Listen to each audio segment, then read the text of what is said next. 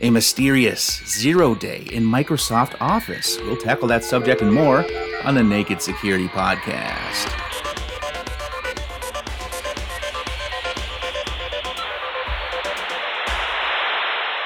Welcome to the podcast, everybody. I am Doug Aamoth. He is Paul Ducklin. Hello, Douglas. That was a very punchy intro this week. You didn't even mention the ancillary subjects, just straight in with the O-Day. Well, I'm glad you brought that up, Paul, because we're going to change things up just a little bit. We're going to tackle a big story and then promote some of the auxiliary stories. But the big story this week is this Microsoft bug. But before we start, let's delve in with a little tech history. I would like to bring it to your attention that this week in nineteen ninety-two, the Apple Newton was officially unveiled at the Consumer Electronics Show in Chicago. Not to be confused with the Fig Newton. No, that was that was developed before and still delicious, by the way. Uh, it, it took a year and a half to actually hit shelves, and its high price combined with buggy software meant that it didn't live up to the hype, but it did give us the term Personal Digital Assistant, or P D A, and it paved the way for ARM processors. The chip inside the Newton was called the Acorn RISC Machine, which blossomed into a company called Advanced RISC Machines, now simply known as ARM. So not all products need to be hits. Sometimes they open the door for the advancement of technology, Paul. Acorn. Oh, I remember Acorn fondly. My first real computer that I owned all by myself was an Acorn Atom. But that Newton, oh dear, Doug.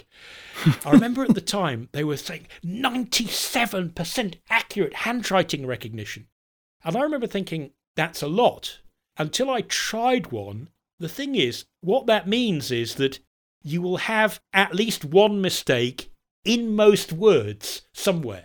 Like, you actually have to get surprisingly close to one hundred for it to be genuinely useful. And of course, we didn't have the touchy screens then, did we? You needed a stylus, as I remember. Yeah, I remember using one uh, when I was working at Best Buy and thinking, just, just being kind of underwhelmed by it. So a necessary step in the process. Might have not have been a breakout hit for Apple, but uh, good on them for releasing it and uh, paving the way for future digital assistants. And uh, something of an assistant in Microsoft Office, the uh, the internet is abuzz, as you say, with news of a zero-day remote code execution. This is a, this is a big one. It is indeed, Doug. For quite a while, twenty-four to forty-eight hours after the news really got going on the internet, it didn't have a C V E number. And so uh, a security researcher called Kevin Beaumont decided, oh, well, I'll have to find a name for it.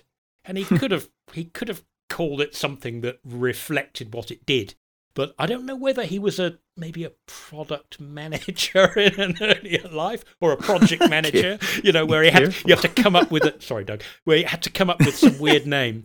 But the file that kickstarted the brouhaha that's going on now, I think, came out over the weekend on VirusTotal. It was noted on Twitter by a Japanese researcher, and it had the name. The file that was uploaded to VirusTotal that showed this bug in all its glory was oh five dash twenty twenty-two, well, you can see what that is, right? That's the date, dash oh four three eight. What's oh four three eight? Nobody knows. So Kevin Beaumont, I, I'm guessing he went to a search engine. Tell me something about oh four three eight. Well, it could be an Australian postal code or a South African postal code, they're four digits. But he hit upon the fact that it's a telephone dialing code for a place called Follina, which is in Italy, not far from Venice. And so he called it the Follina bug. uh, which right. is, so if you've heard that name, it's a useful search term, but it actually has no known connection with the Venice region or with Italy. It was just a bit of a joke. It now has an official designation, so if you want to go looking for it, it's C V E twenty twenty-two dash three oh one nine zero. And I think the fairest way to describe it, Doug, is it's a slightly weird proprietary U R L feature in Windows meets slightly possibly useful sort of feature in Microsoft's diagnostic toolkit, which is how you troubleshoot apps. Feature plus feature equals bug. Oh dear. Hmm. Okay, so what is it, what actually happens? How does it work? In the not proof of concept, because I believe this has been used in the wild for booby-trapped documents. It turns out that you can create an Office file. In this case, it was this oh five twenty twenty-two oh four three eight dot doc file. You can create a document file that includes a U R L that refers to some remote content. Now, as dangerous as that sounds, it needn't be if it's just, say, some H T M L that needs to be brought in. So you have this doc file which can have its own text, and it has, hey, here's a link that has some more stuff that's relevant to this document. And that link uh, references a U R L that's H T T P S, like you would expect, that says, go out, use web-based protocol, and see what's there. And that U R L brings down an H T M L file. And that H T M L file contains some, in this case, obfuscated, but apparently harmless JavaScript code. But that JavaScript code references another U R L, but this one is not H T T P S, like you might expect. It's a weird U R L, which is ms-msdt colon, instead of H T T P S colon. Hmm. Now, I'd never heard of that before, to be honest. I've certainly never seen one. Uh, and so, as far as I can tell, I've never used or needed to use one. But it turns out that actually, if you have that U R L, it's a special Windows thing that says, oh, what this means is that the person actually wants to do some troubleshooting, so you should load this M S D T, Microsoft Support Diagnostic Tool.exe. So if you've ever, on, on Windows, seen a thing called the Program Compatibility Troubleshooter, that is M S D T dot E X E. And it turns out you can have a document that has some H T M L, that has some JavaScript, that has this weird but harmless looking U R L that actually causes this diagnostic toolkit to spring into life on your computer. So you open the document, the diagnostic toolkit comes to life, and what these crooks figured out is that you can use the diagnostic toolkit that normally comes up with a whole lot of dialogues. Do you want to proceed? Are you sure? And it asks you a whole lot of stuff. Do you want to submit this to Microsoft? Do you want to do it online? Do you want to save in the file? So it's all pretty obvious that you're being taken through these steps. They found out that actually you can embed into the command line of this M S D T thing. Not only can you say, actually, I'd like to run calc.exe and pop a calculator. You can actually say, oh, here's some PowerShell in source code form. I'd like you to run that. Essentially, send in shellcode, send in what amounts to executable code, and it all gets run under the guise of doing, giant air quotes here, diagnostic stuff. Does it work kind of like a macro, except it doesn't, you, you're, you're, you're up the creek, even if you have macros turned off, it's still going to That's run. Actually probably one of the more important aspects of this, Doug.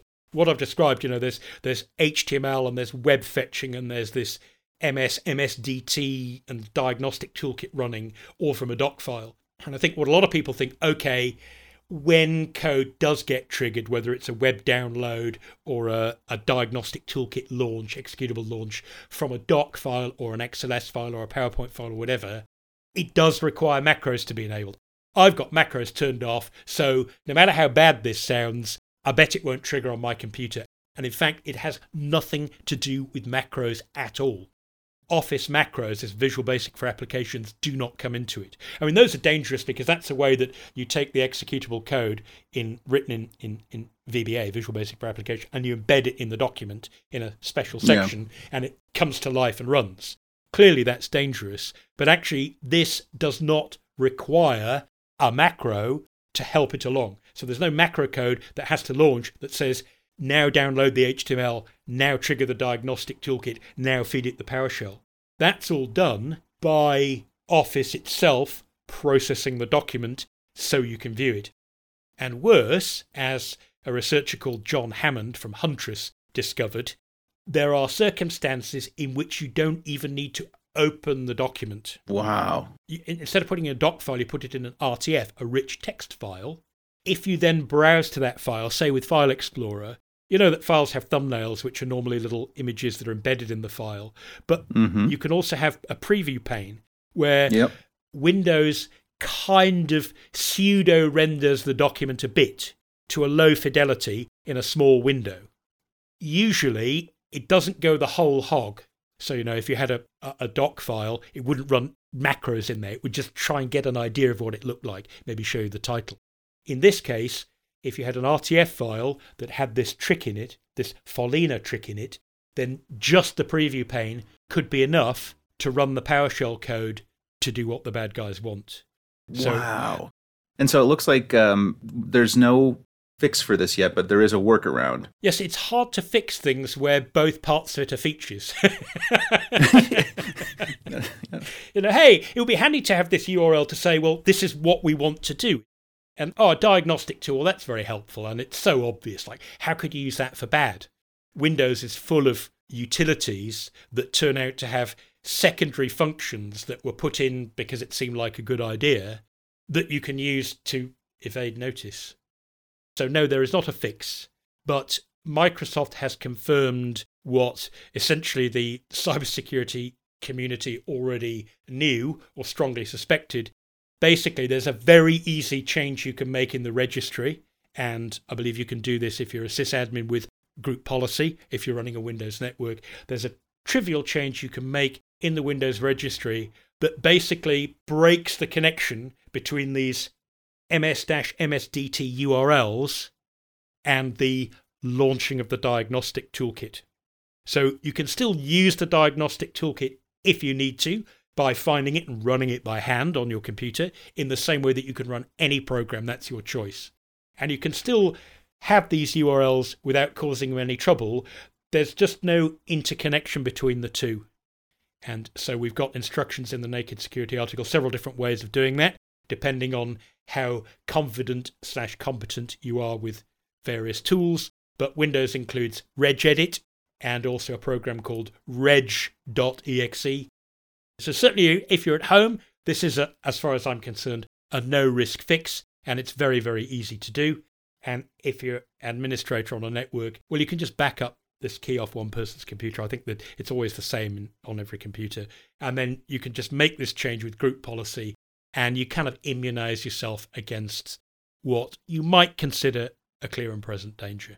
And also, for the record, we have some Sophos products that deal with this particular hole.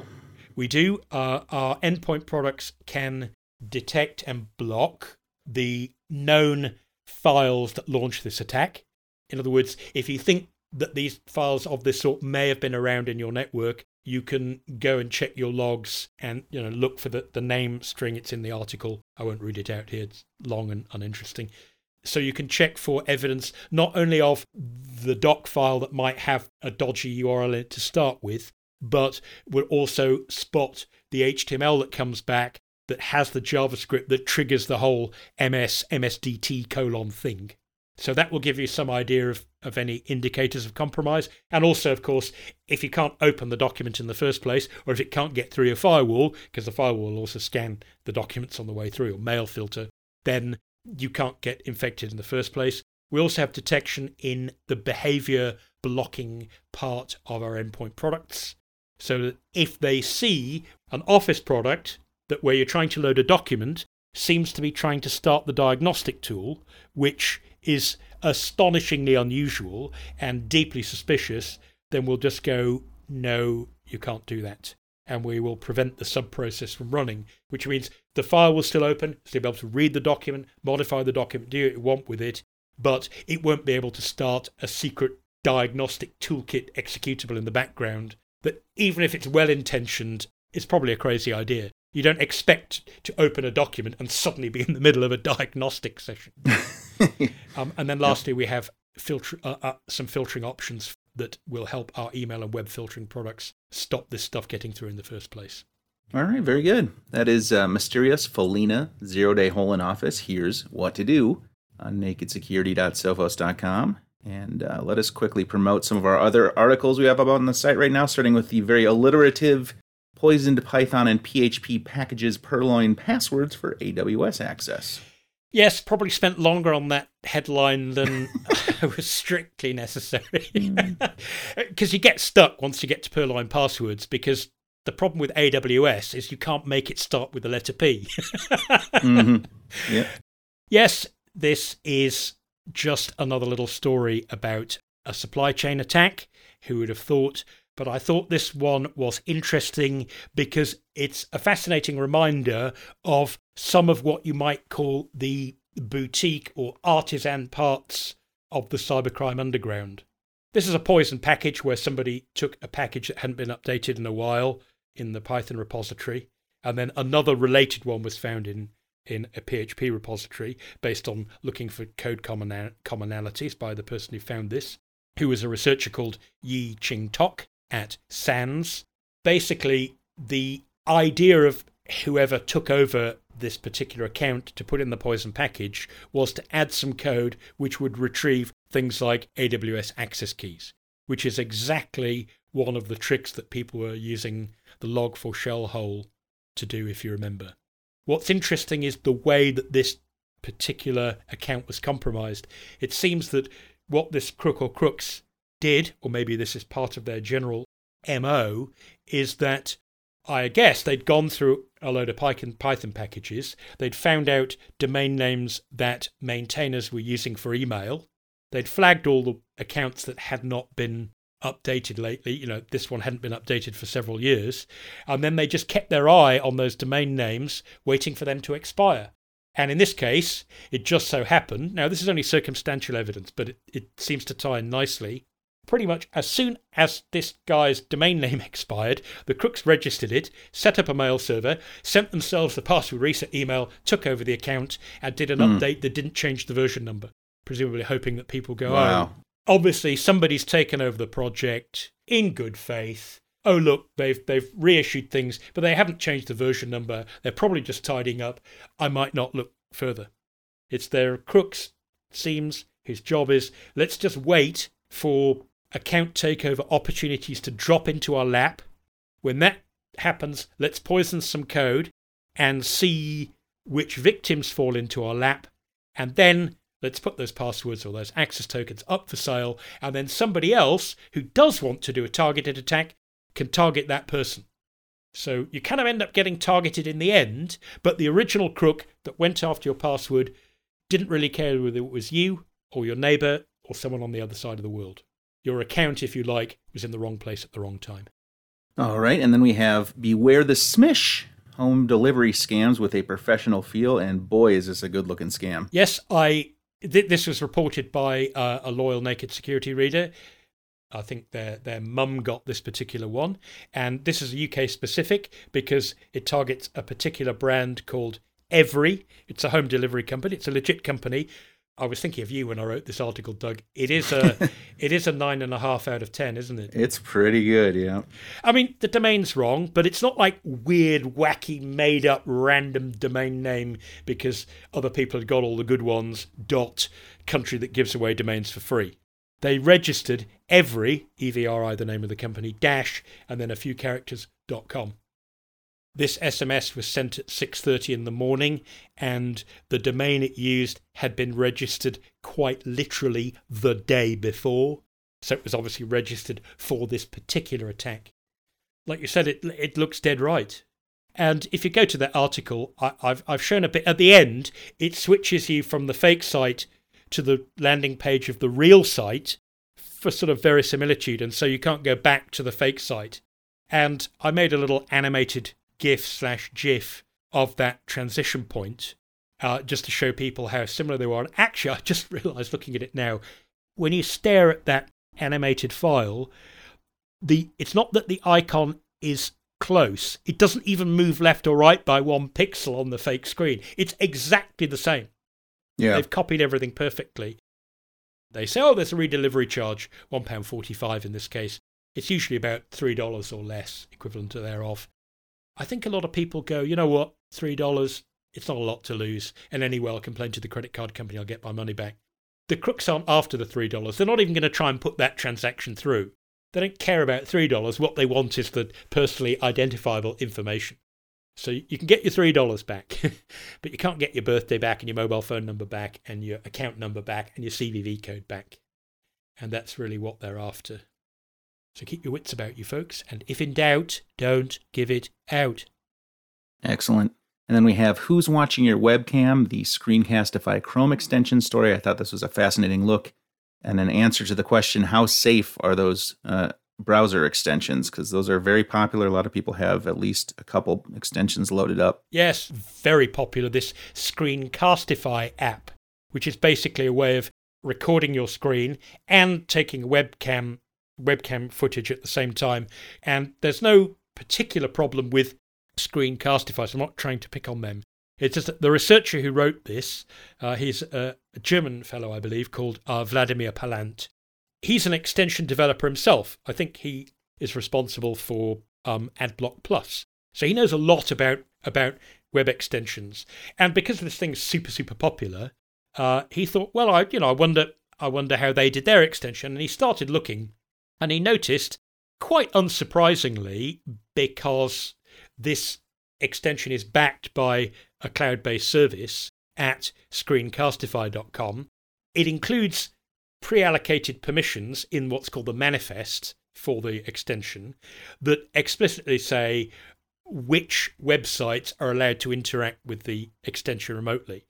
So it doesn't mean they're able to download code. It's not like a traditional supply chain attack where A downloads something from B, but actually B got it from C and C got it from D, and D is licensing it from F, and it's come through all these websites, and any one of them, the content could have been modified along the way. Traditional idea of a of a, a more physical idea of a supply chain attack. You're just thinking, well, their website, sure, you're going to trust them. You, you want to use their service. You've already crossed that bridge. You've decided, yes, I trust them. Clearly, it doesn't seem controversial for them to say, well, any screencastify dot com, so star dot screencastify dot com, to use what's called a, a glob, you know, search term where the star means match anything at this point.